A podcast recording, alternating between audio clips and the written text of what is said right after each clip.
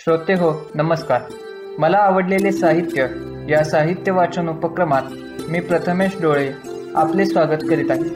आपण सर्वजण या उपक्रमातून कथा लघुकथा बालकथा बोधपर गोष्टी आत्मचरित्रे कादंबरी काव्य विनोद तसेच विविध विषयांची माहिती अशा नानाविध साहित्य प्रकारातील निवडक साहित्यांचे वाचन ऐकणार आहोत. मनोरंजनाबरोबरच वाचन संस्कृती वाढावी आणि माहितीचे आदान प्रदान व्हावे हाच केवळ यामागील हेतू.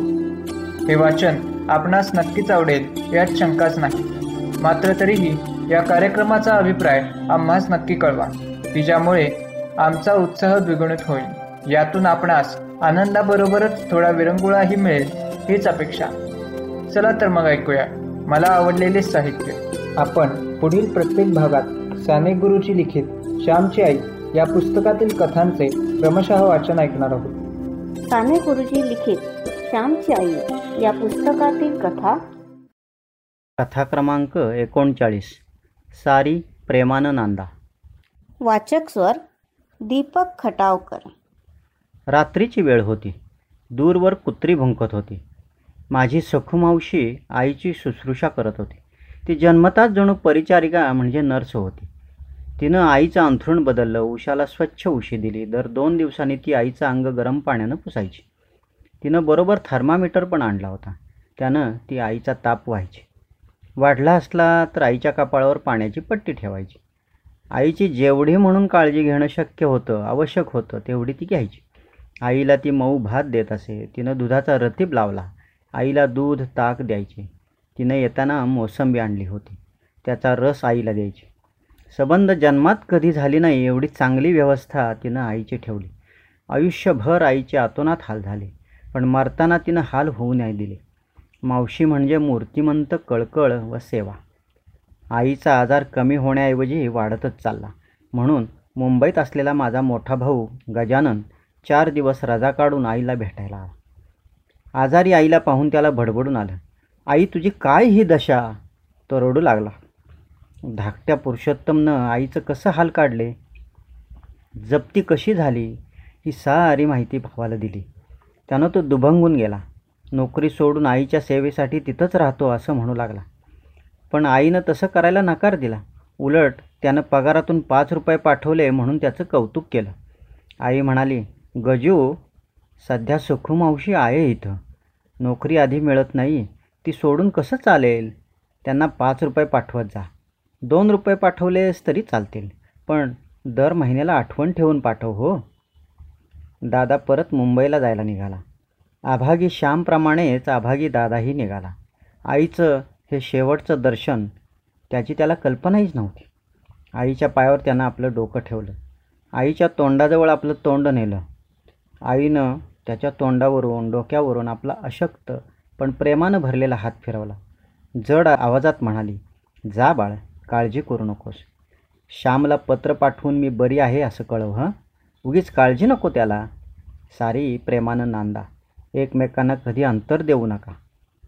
जड अंतःकरणानं माझा दादा मुंबईला परत गेला. यानंतर आपण ऐकणार आहोत कथेचे नाव डिग्निटी. वाचक स्वर प्रथमेश डोळे. चितळे काका म्हणजे आमच्या बिल्डिंगची शान होते. सत्तरीच्या आसपास वय पण गडी अजून फुल टू एनर्जेटिक होता.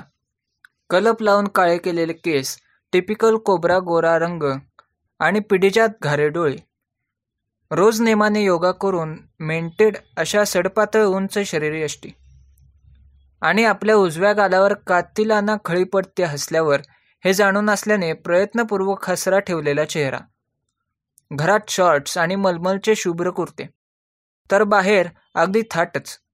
म्हणजे जीन्सची पॅन्ट त्यावर Levi's U S Polo Roadster पैकी कुठला तरी ब्रँडेड टी शर्ट पायात रेड टेपचे शूज डोळ्यांना रेब्यांचा गॉगल असे हे चितळे काका.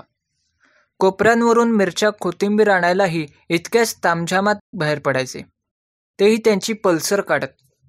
खरंच पण त्यांना हे असं पल्सरवरून कुठं जाताना पाहिलं की आम्हा मुलांना वेस्टर्न मूव्हीजमध्ये घोडा दौडवत येणारा क्लिंट इस्टवूडच आठवे प्रकरण एकंदर रंगीन तर होतंच पण विशेषतः आम्हा मुलांना बिन लग्नांच्या मुलात उठबस करण्याची क्रेज फार होती त्यांना. त्यांना कदाचित आमच्याकडून मिळणाऱ्या वाईब्स हेच त्यांच्या सदैव चिरतरून राहण्याचं टॉनिक असावं. पण एवढं असूनही मुली वा बायकांबाबतीत प्रचंड सवळी होते काका. कधी कुठली वात्रट कमेंट वगैरे पास केली नव्हती त्यांनी. त्यामुळे त्यामुळे कदाचित आम्ही मुलं मुली खूप कम्फर्टेबल होत असू काकांबरोबर. तर अशा या आमच्या सदाबहार चितळे काकांची अर्धांगिनी म्हणजेच चितळे काकू. अगदीच विरुद्धार्थी व्यक्तिमत्व होतं काकांच्या. पासष्टीचा अशावेत काकू. एकन एक पिकलेला केस. त्या पिकल्या तरीही दाट अशा केसांचा सैलसर बांधलेला शेपटा. त्या माहेरच्या गोपटे त्यामुळे त्याही तुकतुकीत गोऱ्या आणि घाऱ्याही. कपाळावर चार आण्याच्या आकाराचं ठसठशीत कुंकू. घरी वा बाहेर पण अंगावर एक साधेशी कॉटनची साडी. फरक इतकाच की बाहेर पडताना पदर दोन्ही खांद्यांवर घट्ट गुंडाळून घेत त्याचं टोक एका हातानं पकडलेलं. पायात साधाशा चपला आणि हातात कायम मोठाली पिशवी. जाताना रिकामी तर येताना टम फुगलेली. आम्ही मुलांनी काकूंना कधी काकांच्या मागे बाईकवर बसलेलेही पाहिलं नव्हतं. काकू फार कोणात मिसळत नसत.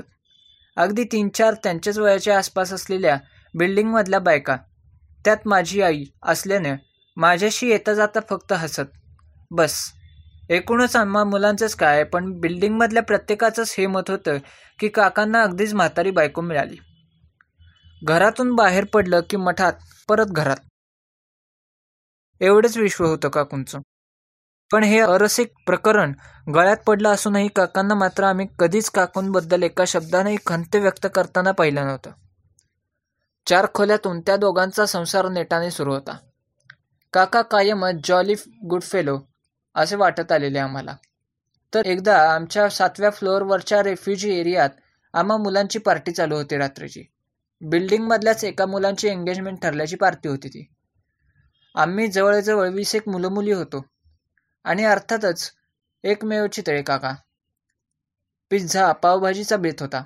सॉफ्ट ड्रिंक होती. आम्हाला चार पाच जणांसाठी. बिअरचा एक क्रेटही होता. थोडक्यात धमाल चाललेली. मजा मस्ती चाललेली. किशोर कुमारांची दोन्ही गाणी ऐकून वाहवा मिळवून खुर्चीवर बसले होते काका पावभाजीची प्लेट हातात घेऊन. आणि आणि अचानक कोसळले काका खाली छातीला हात लावत कळवळत होते. आम्हा मुलांचं अक्षरशः दाबोदण आणलं. कोणीतरी जाऊन चितळे काकूंना कळवलं. दोन्ही खांद्यांभोवती पदर गुंडाळलेल्या काकू गडबडीतच वर आल्या. एव्हाना चितळे काकांची हालचाल पूर्ण बंद झाली होती. आणि पुढे जे आम्ही मुलांनी पाहिलं ते निवळ अविश्वसनीयच होतं. काकांच्या मानेखाली हात घालत काकूंनी सरळ रेषेत झोपवलं. खाली गुडघ्यांवर बसत काकूंनी दोन्ही हातांनी काकांच्या ब्रँडेड शर्टची बटणं अक्षरशः तोडली. स्वतःची बोटं इंटरलॉक्ड करत काकांना चेस्टचं इम्प्रेशन द्यायला सुरुवात केली काकूंनी. तीस कॉम्प्रेशनचा एक सेट दिल्यावर काकूंनी त्यांना रिस्क्यू ब्रिदिंग दिलं. पुढच्या तीसच्या सेटकडे वळणार तोच अचानक काका एक दीर्घ श्वास घेत शुद्धीवर आले. काकूंनी पटकन उभं राहत गुंडाळलेल्या पदरानं तोंडावरचा घाम पुसला. माझ्याकडे बघून मला विचारलं गाडी काढशील? मी आधीच बेदम घाबरलेलो. माझे पाय थरथरू लागले. काकूंनी माझी ती अवस्था ओळखत माझ्याकडची गाडीची किल्ली मागितली. मी थरथरत्या हातांनी खिशातून काढत ती अवाक्षर न बोलता काकूंसमोर धरली. काकूंनी खांद्यांभोवती गुंडाळलेला पदर खाली घेत कंबरेला खोचला. केसांचा सैलसर शेपटा सोडत केस दोन्ही हातांनी एकत्र आणत घट्ट शेपटा बांधला आणि बोलल्या एकदम अथॉरिटीने. लेट्स मूव आम्ही पाच सहा जणांनी काकांना उठवून धरत धरत लिफ्टमधून खाली नेलं. माझ्या गाडीत मागच्या सीटवर झोपवलं. एक मुलगा काकांचं डोकं मांडीवर घेऊन बसला. मी काकूंकडे पाहिलं. त्यांनी डोळ्यांनीच मला खूण केली रिलॅक्स अशी. आणि डोळ्यांनीच सांगितलं बाजूला बस. ड्रायव्हिंग सीटवर बसल्या स्वतः काकू. अतिशय स्मूथली लिहिलेल्या गाडी चालवत हॉस्पिटलमध्ये घेऊन गेल्या. वाटेत एका हाताने स्टेअरिंग सांभाळत त्यांनी हॉस्पिटलमध्ये फोन करत स्ट्रेचर रेडी करायला सांगितलं. त्यांच्या फॅमिली डॉक्टरलाही फोन करत हॉस्पिटलमध्ये बोलवून घेतलं त्यांनी. गाडी लॉटमध्ये परफेक्टली पार्क करत त्यांनी काकांना ताबडतोब ॲडमिट करून घेतलं आणि त्यांच्यावर उपचारही सुरू केले. सगळं मार्गी लागल्यावर काकू लॉबीमध्ये आम्ही दोघं बसलेलो तिथं आल्या. माझ्याकडे गाडीची चावी देत माझ्या डोक्यावरून हात फिरवला त्यांनी. आम्हा दोघांच्याच गालांना दोन्ही हातांनी टॅप करत मंदशा हसल्या. आमच्याकडे बघत आणि म्हणाल्या doctor set he is out of danger now thank you so much for all your support तुम्ही निघा आता. मी आहे इथं. मगाश कमरेला खोचलेला पदर काढत त्यांनी तो पुन्हा दोन्ही खांद्यांभोवती गुंडाळला. केसांचा चाप सळत पुन्हा सैलसर बांधले आणि पाठ करून आमच्याकडे त्या चालू लागल्या काकांच्या रूमकडे. अगदी त्या क्षणी चितळे काकूंचं पिकलेपण मला चितळे काकांच्या स्वतःला न पिकू देणाऱ्या अट्टहसासारखं प्रचंड भासलं होतं. तारुण्य तर सगळेच गोंजारतात आपापलं. अगदी चितळे काकांसारखे म्हातारेही. पण असं एखादंच असतं कोणीतरी चितळे काकूंसारखं जे आपलं म्हातारपणही डिग्निटीने मिरवू शकतं. कुठलीही उसा नाव न आणता. काकू चालत चालत दिशेनाशा झाला आणि अचानक मला जाणवलं की मी चितळे काकांना पहिल्यांदाच म्हातारा म्हणालं होतं. याचबरोबर आम्ही या भागात आपला निरोप घेत आहोत. परंतु हा उपक्रम आपणास कसा वाटला हे अवश्य कळवा. संपर्क क्रमांक नऊ दोन दोन सहा सात सहा दोन नऊ नऊ सात. काळजी घ्या. आपल्याबरोबर इतरांचीही. भेटूया पुढील भागात. धन्यवाद.